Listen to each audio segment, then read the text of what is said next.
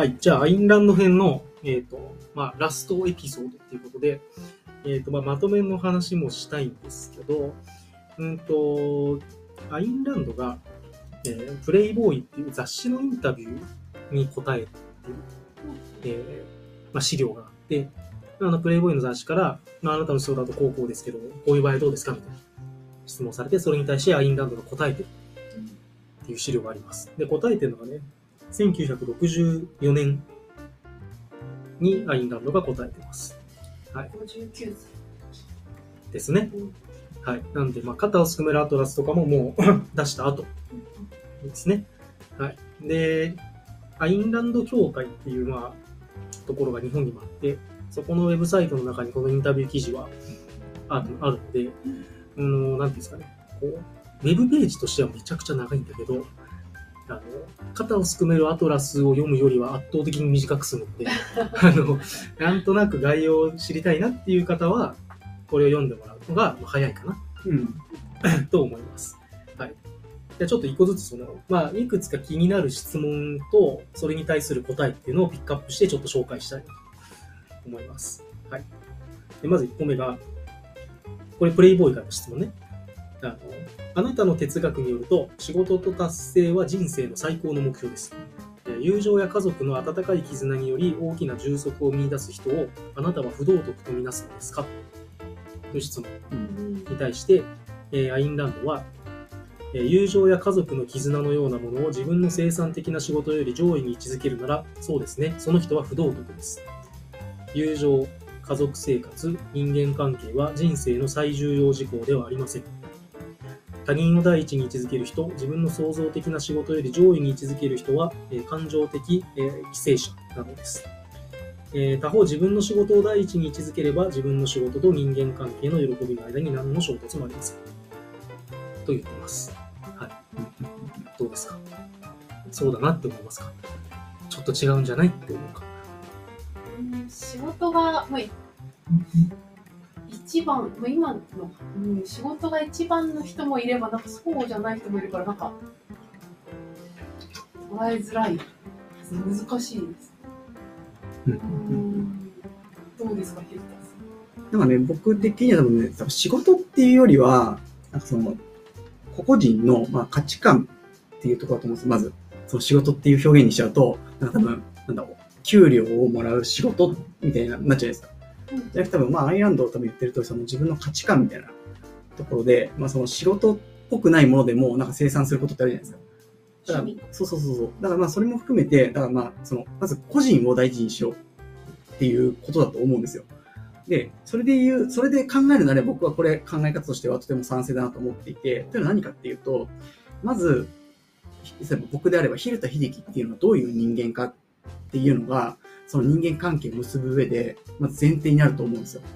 例えば、蛭田秀樹は、例えばこういう風な、例えば仕事をしているとか、こういう風な性格だとか、えっと、こういう風な過去があるとかっていうのを全部ひっくるめた上で、じゃあ、なんかあなた面白そうだねって言って、要するに友情というか人間関係とかできるわけじゃないですか。でもそれを最初に人間関係っていうのを最初にしちゃうと、順番としてちょっと違うかなっていう。だからまず自分が、あこういう人間です。こういう仕事してます。こういう趣味があります。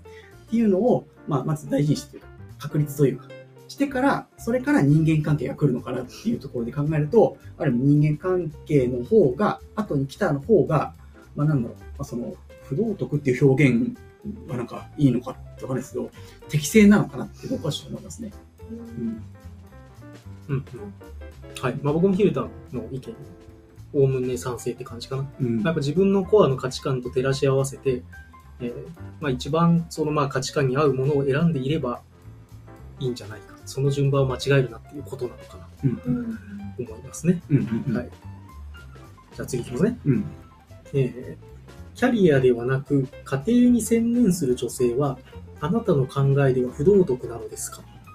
うんと質問をされて、えーアインランドはそれに対して、えー不道徳ではありません。えー実利的でないとは言えます。えー子供がまだ幼い間を除き、家事はフルタイムの職業にはなり得ない。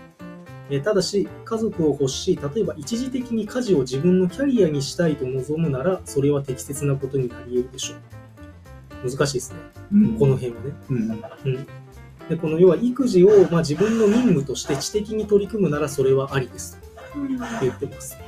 でただしそれは感情的な端的としてではなく科学としてその育児に取り組む場合に限りますと言ってます。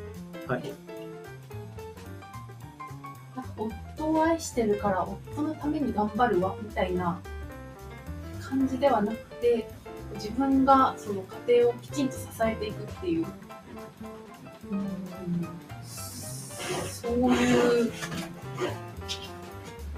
価値観に基づいてやっていくならありってこなんか自分が創造的な仕事をするにあたって、その育児がそういう仕事なので、えーまあ、そこに自分の時間と、まあ、まあ、リソースを注ぎたいっていうんだったらいいんじゃないってうん言ってるんだと思うんですよね。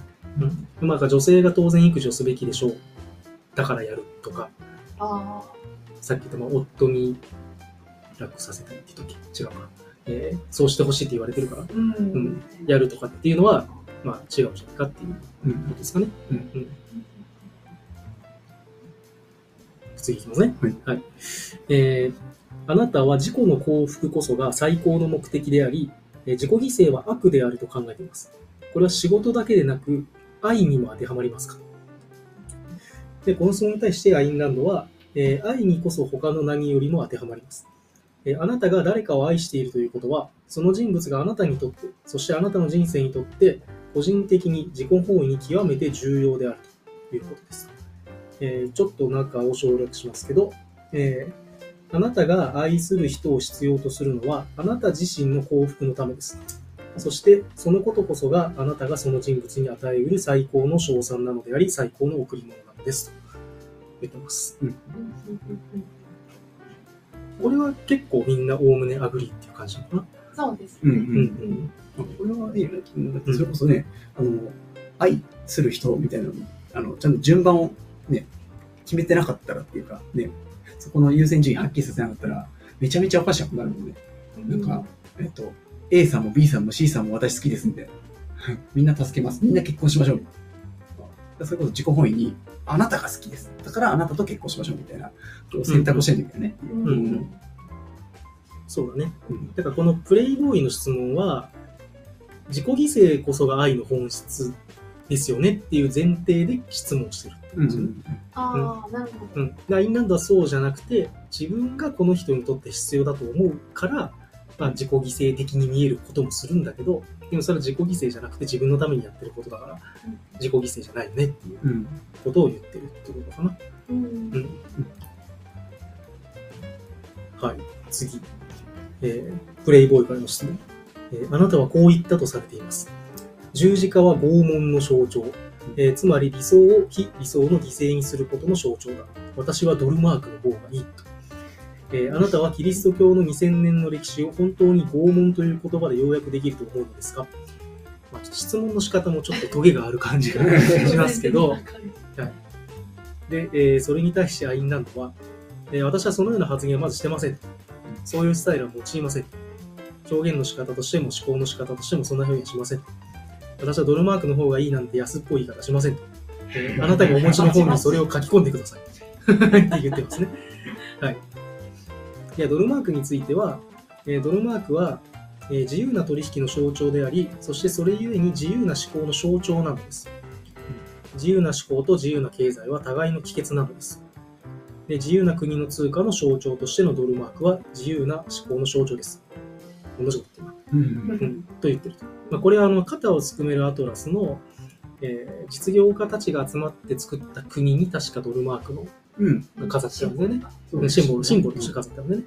うん。で、十字架に関してのコメントは、えー私が十字架を、えー理想を非理想の犠牲にすることの象徴とみなしているのはその通りですと。実際そうじゃありませんか。えーキリスト教の哲学においてキリストは理想の人間です。彼は人々が模倣とすべきものを体現しています。ところがキリスト教の神話によれば、彼は自分自身の罪のためでなく、理想の人間ではない人々の罪のために十字架にかけられて死んでいます。で言い換えれば、道徳的に完全なものが不道徳な者たち、本来犠牲になるべき者たちの犠牲にされたのです。もし私がキリスト教徒ならこれほど私を憤らせることはないでしょう。これは理想を非理想の犠牲にするという思想です。え美徳を悪徳の犠牲にするという思想です。そして人々は、このシンボルの名のもとに、自分より劣った者たちのために自分自身を犠牲にすることを求められているんです。で、このシンボルはまさにこのように使われているんです。これは拷問ですと言ってます。はい。どうですか？もうでもこれはもう後半戦とか特になんかまあ確かにそうだよねってなるよね。いやなんかその最初そんなこと考えたことなかったけど確かにキリストさんはまあめちゃめちゃあのいい人だった。いい人っていうかもう模範的、まあもう崇高な存在っていう人がいて、で、なんかその他の人たちはまあ罪深き人たちですって言ってる人、言ったらまあもしかしたら仮に犯罪者みたいな。うんってなった時に、じゃあどっちをなんかこう犠牲として差し出しますか？って言った時に、その崇高な存在を確かに差し出してる状況って、あこれどういうことだって、うん、確かになるよね。うん。そこは確かに、それなんか順番おかしくねっていう感じじゃん。うん。いや、本当に確かに、全然疑問にも思わなかったけど、確かにそうだなと思って。うん。それでまさにこう、アインランドが一番否定をしている、なんかこう、他人のために犠牲になるみたいな利他的な思想を、まあ、宗教観を通して押し付けていると言われれば、うん確かに一部そうかもしれないうん。って思いますよね。これはね。うん。うん。藤原さんどうですか？うん、そうですね。そうキリスト教の話はそうだなと思って、ドルマークがなんでその象徴に使われましたのかなっていうのが少し気になりました。うん。うん、気になった。気になります。まあ、なんかドルマークはあのアトラスでもシンボルになってたりうんうん。したので、資本主義、自由な国の通貨の象徴。もともとそうだったんですかちょっとよく分かってないし、気になって言っちゃっただけなんですけど、答えはないかもしまあまあ、その自由な取引に使われる、まあ、媒介物であり、象徴であるっていうことなのかな。うん。うんはい。まあ、ドルマークの由来は、アメリカ合衆国 United States の頭文字である US であるというのが有力ですって、アインランドで言ってますね。に。うん。どうなったのかな、まあ、調べればわかりそうだけど。うんはい。って言ってますね、ここはね。はい。で、次。えー、フォードやロックフェラーのような裕福な事業家が財産を、えー慈善事業に投じるのは不道徳だと思いますか、えーこれに対してアインランドは、いいえ、彼らがそれを望むなら、そうすることが彼らの権利ですと。で、事前に関する、えーアインランドの見解は非常にシンプルで、私は事前を主たる美徳とはみなしません。何より私は事前を道徳的義務とはみなしません。他人を助けて悪いことは何もありません。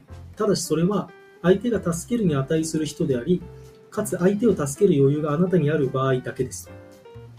私の見解では事前は中心的な問題ではありません。私が戦っているのは事前が道徳的義務であり、事前が重要な美徳であるとする思想です。うん。これはまあ、アインランドの思想をこう、3ヶ月ぐらい本を読んでましたかね、我々。うん。学んできた感じで言うと、ああ、そうだな、そう言うだろうなっていううん感じですよね。うん。何でも事前的活動だったら美徳になるみたいなことを鵜呑みにしてそれに従うのはダメだううん。自分が本当にその寄付とか事前活動に、まあ、意味があるし、自分がしたいって思うんだったら、うん。やるというのはその人の権利だよっていううんことですよね。うん。そうだね。なんか誰を助けるかって選ばなきゃいけないし、で仮になんかその、仮にっていうかその、な今言われているその、えっ、と、あクラファンとかか。クラファンとかなんでもそのお金集めるものとかで、お金持ちたちが、まあ、そこにお金を投資する、お金を入れるみたいな作業の一つに、理由として挙げられているのが、まあ、言ったらそこで、えっ、と、なんかありがとうって言われる。それがまあ言ったら気持ちいい。っていうような話があって、うんその時に確かにこう、助けた相手によって、例えば、えっ、と、A っていうところにお金を入れたら、めっちゃ感謝されるみたいな。何々さんありがとうございますみたいな。お願いします。めっちゃなんか、あの、気持ちよくさせてくれる。でも、B っていうところに入れたら、なんか、全然感謝もされないし、早く次のよこせよ、みたいな。で仮に言われたら、いや、この B 絶対もう助けんわ。言ったら、助けるに値せんわ。まあやっぱその人がやっぱ選ぶんだね。うん。そういうまあ、やっぱまあ、やっぱこれ選ぶね、権利もあるし、まあそう、そういうところは、まあ、本当にここに言っている通りかなと思うね。うん。自然が強制されるのはおかしいですね。うん。うん。はい。で、次が、あなたの見解では政府の適正な機能とは？聞かれていて、もうさっきの回で話したこととね、ほぼ同じなんだけど、うん。まあ、基本的には一つしかありません。すなわち個人の権利の保護です。で、えー物理的な、まあ、侵害から防ぐ。これはめっちゃシンプル。なので、以上。はい。で、次に関連する質問で、まあ、強制力に対する応酬としてしか強制力を使えないとすると、例えば政府には徴税とか徴兵のための強制力を行使する権利はないんですか？質問。で、アインランドは、えー原則として納税は他のあらゆることと同様自発的であるべきだと私は信じています。えーただし、これを実現するかは、まあ、非常に複雑な問題です。でいくつかの方法を提案することはできますが、まあ、ちょっと最終的な回答だと回答だと主張するつもりはありません。で例えばヨーロッパとかで採用されている公営の宝くじとかは自発的納税を可能にするいい方法の一つです。うんうことですね。であとはまあ保険とかも実際そうなってるねみたいな話もしています。うんで同じように他の納税も政府の適切なサービスに対する自発的な支払いであるべきです。うんででも当然システム的にこれを構築するのは難しいですうん。ということを言ってますね。はい。で、徴兵に関して言えば、これは不当で憲法に反する制度です。徴兵は自分自身の命に対する権利という基本的権利を侵害する制度です。で自分の大義のために他人を戦わせ他人を死なせる権利など誰にもありません。非自発的な労役を人々に強制する権利などいかなる国家にもありません。軍隊は完全に志願に基づく組織であるべきです。軍事の専門家に聞けば、義勇軍こそ最強の軍であると、口を揃えるでしょうとうん。言ってます。うん。はい。うん。まあ、納得感はああるよね。うんそう、そう、さっきね、話したんですけど、自発的な納税っていうところでいくと、なんか、その自動車税は、うんまあ、まさにそうだな、みたいな話をしていて、あの、自動車乗ることによって、まあまあ、多少その空気が汚れる云々もあるし、あとは道路がどんどんどんどんこう、劣化してくるっていうところでいくと、まあ、重たい車とか、まあ、排気量のなんかある車ほど、まあ、税金が高く、で、バイクみたいな軽いものに関しては、その税金軽いんだよ。で、僕は、ちなみにその、まあ、税金とかも含め、やっぱりその、費用、コストを抑えたいんで、僕はあの、バイク乗ってるんですよ。で、それはなんか自分のやっぱ選択で、まあ、言ったら僕は雨濡れてもいいし、まあ、寒くても別に、まあ、なんとなく我慢できるし、っていうことで僕は選択して、そうしている。だからなんかそういう納得感なんですよ。払っている税金に対しても、なんか、あ、2000円か、あ、2400円か、つって、まあまあまあ、つって、これはまあ自分で選んだことだから、なんかすごい納得感があって払ってるんですけど、で、ここにさ、さっきその保険の話が出てきたじゃないですか、保険。あと、例えば保険がそうですって書いてあるんですけど、で、保険は、なんかその、なんか僕、基本、お医者さん行かないですよね。ってなった時に、なんかその、お医者さん僕行ってないのになんか気づいたら、言ったらお金取られてんだろうな、みたいな。で、なんか、これどうなんだろうな、みたいな。逆にそっちはね、やっぱち思そう思っちゃう。だから、できたらなんか僕の感覚としては、やっぱ、これ必要だな、みたいな。で、選んで、確かに加入できる仕組みみたいなのがあると、いいのかなっていうふうにちょっとね、思いますね。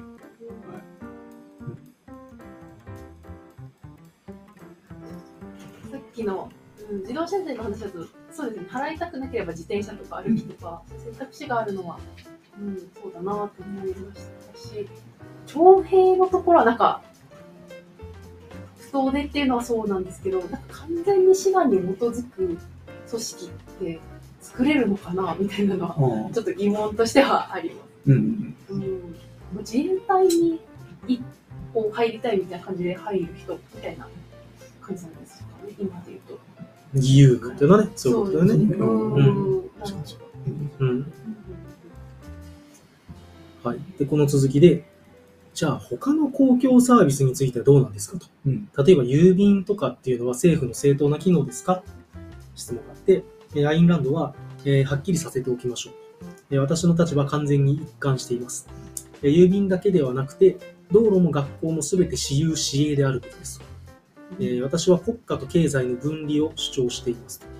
で国家は強制力の行使を伴う問題だけに関与すべきです。まあ、これは軍隊みたいな話ですね。とか警察とか。あ、言ってるわ。これは警察、軍隊、そして紛争を調停する、えー法廷だけに関与すべきであるということです。でそれ以外の問題には国家は一切関与すべきではないということです。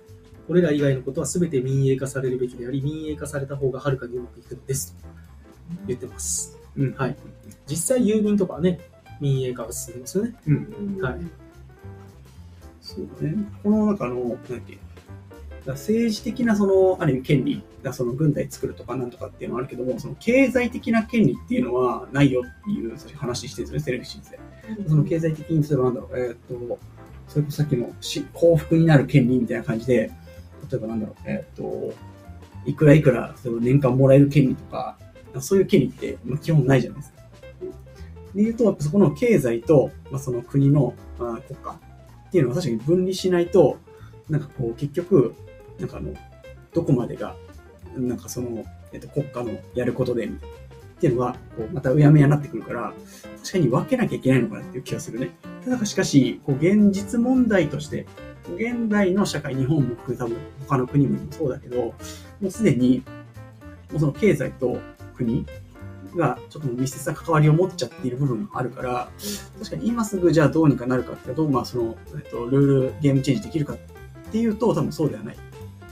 から、まあこう現状多分なんかこう、今の制度を緩やかになんかまあ変えていくんだかっていう方向にしないと、まあいきなり多分そのアイルランドの言ってる哲学をズドーンってやったら、まあなんかぶっ壊れるのかな。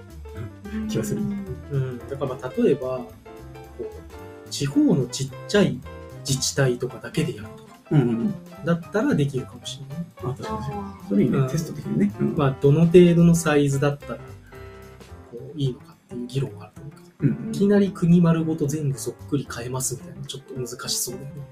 リスキーだしね。うんいいですね。で、ちょっといくつか質問を飛ばして、もうこれ最後の質問にしたいんですけど、プレイボーイから、政治に関心ありますよねとうん。少なくとも政治理論に関心ありますよねと。これについてどう思いますかと言われていて、これは結構アインランドの政治に対してのこう意思表示が回答に含まれてるんですけど、えーこう答えさせてください。私がソビエトロシアからここに来たとき、私はただ一つの理由で政治に関心を持っていました。いつか政治に関心を持つ必要がない日が来るようにというのがその理由です。私は自分自身の関心や目標を自由に追求できる社会を確保したかったのです。私の関心や目標が政府の干渉で潰されることはない。私の人生、仕事、そして未来が国家や気まぐれな独裁者の意のままにされることはない。そう確信できる社会を私は確保したかったのです。私のこの態度は今も変わりません。ただ今では分かっています。そのような社会は未だ実現されていない理想なのだということ。そのような社会を私に代わって他人に実現してもらうことはできないこと。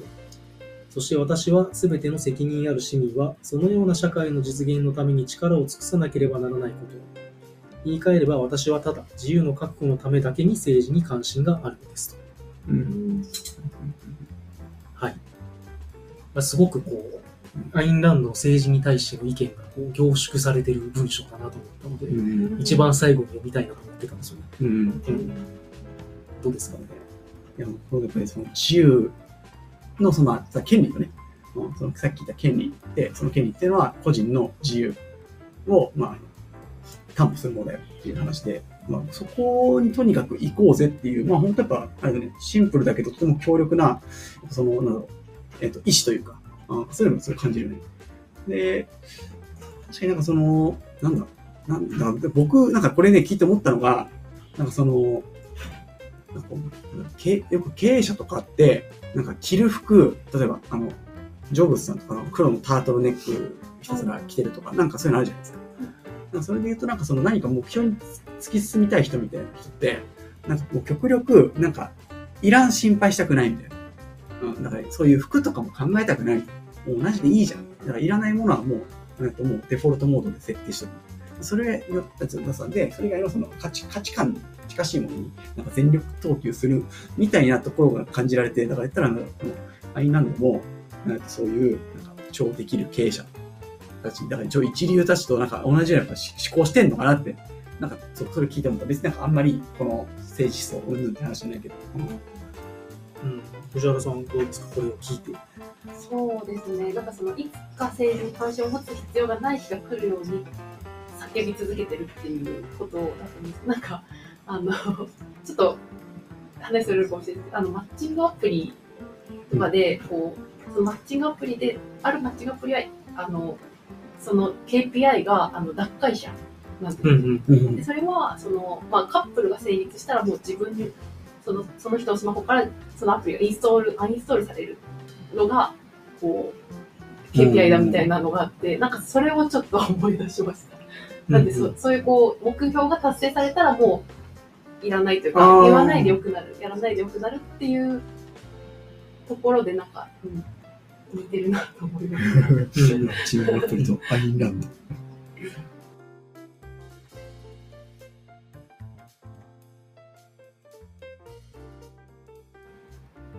はい。マッチングアプリですね。マッチングアプリ KPI になってると。はい。そうですね。はい。でもね、僕聞いてて思ったのが、いや、ルソーと同じこと言ってんじゃんと思った。うんなんかルソーも、要は、一個人が、まあ、左側の個人と右側の全体と両方にこう属してるねみたいな話をしてて、そこの、まあ、自由が担保されている社会を作るためには、全員がちゃんとその全体を分かってなきゃいけないよね。うんあ学んでなきゃいけないよねみたいなうんことを言ってたと思うんだけど、アインランドも同じこと言ってるね。すべての責任ある市民はそのような社会の実現のために力を尽くさなければならないって書いてうん自分が勉強して、みんなちゃんと学んで知っとかなきゃいけないっていうことだと思うんだけど、ってうんうん言ってて、そうですね。まあ、個人的にはね、こういう集まりをやってるぐらいだし、うん学ばん、学びたいなと思うんだけど、とはいえ、全員学ぶかみたいなうん質疑問はある。学ばないでしょ。まあ、厳しいよね。あの、8対2の法則とかもあるしさ、うんあの、その、働きありの法則みたいな名前で言われるけどさ、あの、なんか2割は超頑張って、えっ、と、6割は、なんかまあ、ほどほどで、あとの2割はめっちゃサボるみたいな。で、これ、アリさんでさ、その、働いてるやつを間引くと、今度、その、なんか6、6と2とかから、あ、そう6からかな？いるやつが、その2になって、要するにめっちゃ働くの。で逆に、その、サボってるやつの2とかをちょっと抜くと、今度またサボるやつが生まれてくる。っていうのを、まあ、働きありで実証されてるみたいな感じだから、多分、その集団として、やっぱ全員が全員頑張るっていう多分、こう、比率には多分ならないんだろうなっていう。うん。現実なのかと思ってる。誰かがもう政治とかに関心を持ってるから、もう自分はいいやみたいな。そうそう言ったら誰かが、まあ、頑張って、まあ、その仕組みとか作ってくれてるしっていう状況があるじゃん、やっぱ。どうしても。で、その人がやっぱいる限りは、まあ多分同じようなこう比率っていうか、そこの比率が変わらない？でも上の人が多分抜けたりすると、なんかそこの比率がまた、なんだかか同じように保たれるように、また誰かが頑張るようになるけど、でも基本的にはその比率は変わらない。サボる人はいるし、超頑張る人はいるし、歩道の方には、まあその、いるしっていう比率が基本変わらないのかなっていうのが、なんかその生物学的ななんか感覚な。あの、でも多分ね、社会の制度が 変わるためには、100%の人がそうなる必要は多分ないと思うね。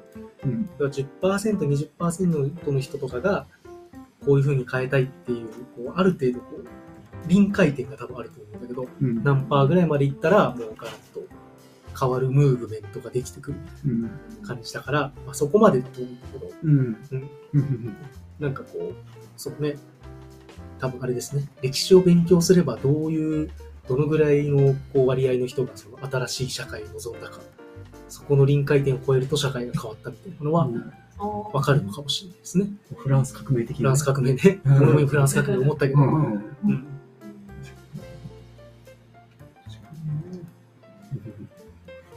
はい。で、一旦、えっ、と、プレイボーイのこのインタビューはうん以上になるんですけど、うんそうですね。まあ、じゃあ、アインランドを、えー、3ヶ月ぐらいずっと結構長編の小説とかも含めて勉強してきましたけど、うん。どうでしたか？どうでしたか？そうですね、なんか、もともと、その利己主義がいいとか、そういう考え全く持ってなかったので、なんかその利他主義が、まあ、普通にいいよねというか、まあそういうもんだよねって思ってたので、今回勉強したことで、結構物の見方が一個、なんか軸ができたなっていう感じはあります。うんうんそうです。僕は、まあ、もともとは読んでいたし、割となんだろうそれになんか影響を受けて、なんか、このアイナの哲学で言っていることを、まあ結構なんか、実践結構してったんですね。で実践した結果、その肩をすくめるアトラス的な、ディストピア的な、なんか職場になってしまったので、僕は、あの、そ うそうそう。いや、本当にね、そうなんですよ。あの、だから僕は、あの、それこそ肩をすくめるアトラス出てくる、まあ、なんかその、えっと、ユートピア、ユートピア、はい、の、なんかその、言ったらストライキを起こすグループのように、僕はなんかもう、あ、これダメだなと思った時に、僕は引いたんですよ。で、その前もちゃんと僕の、えっ、と、言ったら私利私欲、価値観こうですみたいなの結構言ってて、だからそれこそ、あとはその理性みたいな目的とかを発揮させようみたいなことを言ってて、で、結局、最後なんか組織ぐちゃぐちゃぐちゃぐちゃ連れてってみたいな。っていうのをその目の当たりにして、で、今回さらにそれを、なんだろう、もっと深く勉強して、なんかそれが原稿化されて、なんかすごいなんだろうな、あの、すっきりしたというか、もうあ、そっか、こうやって、なんかアイルランドの言っているあのことって起きるんだっていうのは、なんかその、まあ、そもそも見てたし、さらにそれが言語化されて、めちゃめちゃクリアだったの。うんだからなんかそれを、なんか子供たちにとか、えー、となんか次の世代になんか伝えていきたいなっていうのはね、もう僕的には思っております。はい。うんうん。はい。まあ、僕も今回ヒルタに紹介してもらって初めてアインランドを知って、まあ、本を読みましたけど、うん、そうですね。おおむねすごくこう、コアの価値観は自分もそうだなってすごく賛同しました。で、あとその、あれですね、利他主義的な思想を他の人にこう無意識のうちに押し付けて、えー行動をこうコントロールしてしまう。行動を縛ってしまうみたいな。ことに対してめちゃくちゃアインランドは嫌悪感があるじゃないですか。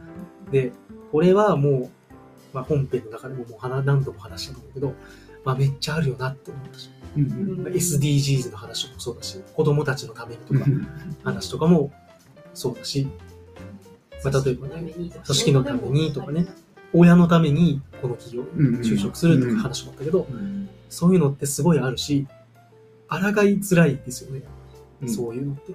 うん。うん。自分が言われた時に抗いづらいっていうのもあるし、無意識のうちにこういうずるい論法で相手を説得しようとしちゃう時ってああ。るよなってすごい思ったん。で、まあ、気をつけなきゃなってすごい思いました。ーうん。はい。で気をつけなきゃなっていうのと、あとは、いや、それは利他的な思想を人に押し付けてるよって、そういうところに遭遇した時に相手に話して納得してもらえるかっていうのは、正直全く自信がない。いやー、これ難しいなと思った。時間かかるですよね。うん。この、なんだろう、真髄というか、深いところ理解してもらうに時間があるから、単純に、その、利他主義的な考え方してますよ、よくないっすよって、その場言ったところで、こいつ何言ってんだって思そうそうそう。ね。ここいつ普通じゃないってまず思われちゃう。思われたし、うん常識が通じないとかさうん、なんかちょっと変な思想を持ってる人なのかもとかさうん、多分思われちゃうんだろうなっていうリスクがあるうん正直。だそういう時なんて言えばいいんだろうって。うんなんか些細なことだったらいいと思うんだけど、なんだろう、自分の子供の教育とか、うん。とか、あと何があるかな。まあ、進路の話とかまさにそうだよね。うん。子供の進路の話とかね、うん。まさにそうだけど、そんなのまあ巷に溢れてるわけじゃないですか。うん。その時に何て話せば伝わるのかな。って思うのと、うん、うん、うん。まあでも、肩をすくめるアトラスの中だと、そういう利他的な思想を押し付けてくる人と、え主人公側の利他的な主義を受け付けない人たちが、そういう会話をするじゃないですか。うん。で、なんかこう、もう途中からめんどくさくなってさ、説明してくんないんだよね、こう主人公側のチームは。あ、そうだね。こう言われても、なんかもう行動で返すみたいな。いや、それは私はやりません。私の選択肢として私はやりません。で、あなたはあなたの選択が取れるならあなたが勝手にしてください。こと言って、なんかもう行動でバツンって切っちゃうじゃないですか、うん途中から。切るね。うん。で、まあ、一番最後の方で、ね、あの、長い長い、あの登場、ある登場人物の演説で、うんまあ、説明をするけど、だかうん。らなんか結局そうなっちゃうそうなるよ。ううんん。俺も思う。うんな。でもさ、そういうコミュニケーションってさ、仕事を取引先とかだとのコミュニケーションだったら、まあ、まだできるかもしれないけど、例えば自分の家族とそうなった時にさ、難しいよなと思う。うん。うん。それはすごいこう利他的な思想を押し付けてるよ、うん。説明して分かってもらおうとするよね多うん。分近いうん。家族と友達だったら、うん。うんじゃなくていやもうそれはもう知らない。もう自分が決めることだから知らないバツンって。うん。なかなか家族とかにはねできないよね。うん。まあね、まあね。うん。そこってさ、なんかさ、やっぱ時間かけないといけないから、だ特になんかその近しい人であれば、なんかね、日々そういうのを伝えていく必要あるのかなって思ってて、だ俺なの、えっ、と、気をつけてることは、なんか自分のその主義主張みたいな、信じてるものをいきなり100%の出力で出すと、大体なんかこう、崩壊するっていうか、マジでなんか自動車同士のなんかこう100%反対方向から来て、証明書とそう、証明書とドッカーンみたいな、そう感じになるなっていうのをすごい思ってて。だから、なんかあの、日々、なんかこう、小さな習慣みたいな感じで、なんか5%とか10%の出力で、なんかちょっとずつ、なんかあの、僕こういうものですみたいな。こういうこと考えております。こういうの好きですみたいなのを、なんか小出しにめっちゃしていく。に、なんかしておいた方が、そう、その中でね、勘違いとかも含め、あとは教育とか、なんすべてのものってやっぱ時間かかるじゃん。大事なものって。だからそういうのをなんか普段から、その、コミュニケーションとして、まあ、入れていく。っていうことなんかね、そうしていかなきゃいけないから、結局だからなんかね、いろんなものは、なんか、こう、教育の問題になんかこう、け集約されていくのかなっていうのがなんかね、まあ、教育現場で働いてるからあれなんだけど、結局だからそこのなんか、えっ、と、そういう理性を使って考えようとか、なんか長期的な視点を持とうとか、っていうのって、あれじゃん、教えてもらえておかないじゃん、教育で。うん、だからなんかそういうのをなんか長期的に少しずつ積み重ねていくしかないのかな。うんだからいきなりその日100%の力で殴りかかると、全てが崩壊するっていうそうですよねその人間関係が全て一瞬にして崩壊してしまう。うん。でもなんか途中からそういうコミュニケーションめっちゃしてたけどね肩をすくる後すん。で もう別に崩壊しようがなんだろうか知ったことじゃないみたいな感じだったけど、現実問題それは厳しいんじゃないかってういうん。感じはするよね。うん。それはある。そんな感じですかね。そうですねなんかア。インランド関連で言い残したことはないですか？ランド関係で、うーん、そうですね。まあ特になんか、そう言うことは僕は言ったかなと思いつつ、なんかね、あのだっけな、そう、とね、別のなんか本でね、あの未銭を切れっていうなんか本があったんですよ。で、なんかそのね、結構さ、その未銭を切るっていう感覚って結構僕大事かなと思っていて、その、なんだろう、何かやるときって当然、えっ、と、なんだろう、まあ、取引的な考えだから、何かを得ようと思ったら何かを失うし、みたいな。感じだから、なんかそのさ、未銭を切るっていうなんか結構言葉も、なんかそのアイランド哲学をなんかなんか遂行する上で、大体それ責任じゃないですか。っていう、なんかその未銭を切るってことも結構なんか、えっ、と、別の言い換えとして適切なのかなって個人的に思って、結構好きな言葉なんですよ。だからみんななんかね、あの何か得ようと思ったら、みんな未銭を切るつもりでリスクを取ってみんな行きましょうぜって、なんか即時に思っておりますっていうね。はい。話してはい。未銭を切ってください。そうああそんな話はアインランドの中にも入ってたんだっけ？いや、多分ね、そういう未銭を切ると言ってない。だけど、その未銭を切るっていう感覚は、とても、あの、まあこのアインランド哲学と近しいっていうのは、相性いい。責任と近いあそうそうそうそうそうそう。うんまあ、責任とか商人としての交換とか、そういうことかな。自分の努力とか、えー出資うんうん、そうそうそう。をしてこそ、まあ、得られるものにちゃんと期待しましょうそうそう。 No pain、えー No pain、no gain だっけ、うん、痛みなしに、えっ、と、なんか、え得ることができないな。うん。みたいな。そうそうその感覚だから、うん。だみんな、じゃあ、その利他主義者とかって、要するに、要するにある意味、痛みなしに搾取して、取ってやろうっていう、まあ、ことの言い言い換えもできるじゃん。でもそこにはやっぱり本当はその水に起きる痛みを伴うことが必要だなっていう。まあ皆さん積極的にあの辛いことした方がいいんじゃないかな。うんそうそうそうそういうことなのでもなんかそういうの感じじゃないに沿ってる。あ、そうそうそう、もちろんもちろん、そうそう。うんそう、何かやっぱやろうと思ったら、そう、結局痛み伴うじゃん。成長するときって大変じゃん、みたいな。だって肩をすくめる後が大変だったでしょ、みたいなうん感じで、やっぱ何か得ようと思ったら、何かその痛み伴うかなっていう、そういう気がしていて。うんはい。うんはい。そんな感じですかね。はい。じゃあ皆さん、その、ちょっとでも興味持ってもらったら、一冊進めるとしたら、肩をすくめるアトラスですかね。一冊じゃねえけど。一作品を進めるとしたら、え肩をすくめるアトラスか、セルフィッシュネスがいいかな。この方がいいんじゃない？Selfishness がいいですかね。うんそうですね。 Selfishness。うんただ、なんか、じ事例がないから難しいですよね。そうだね新しいを読むと、あ、こういうことかって紙が出るというか。まあ、個人的には肩をすくめるアトラスの方がいいかな。だから、あのキャラのああいうとこだよね、みたいな、うんうんあの、ことが言えるので、ん大変ですけど、まあ、どうだろう。1ヶ月ぐらいで読めるかな。全部で。うん。大体1ヶ月ぐらいかな。それしか読まなければ。それしか読まなけうればんうん。いけるかな。はい。はい。っていう感じですかね。うんじゃあ、次回、次回シリーズなんですけど、えーまたちょっと進化論的な話に戻って、進化心理学をやりたいなと思ってます。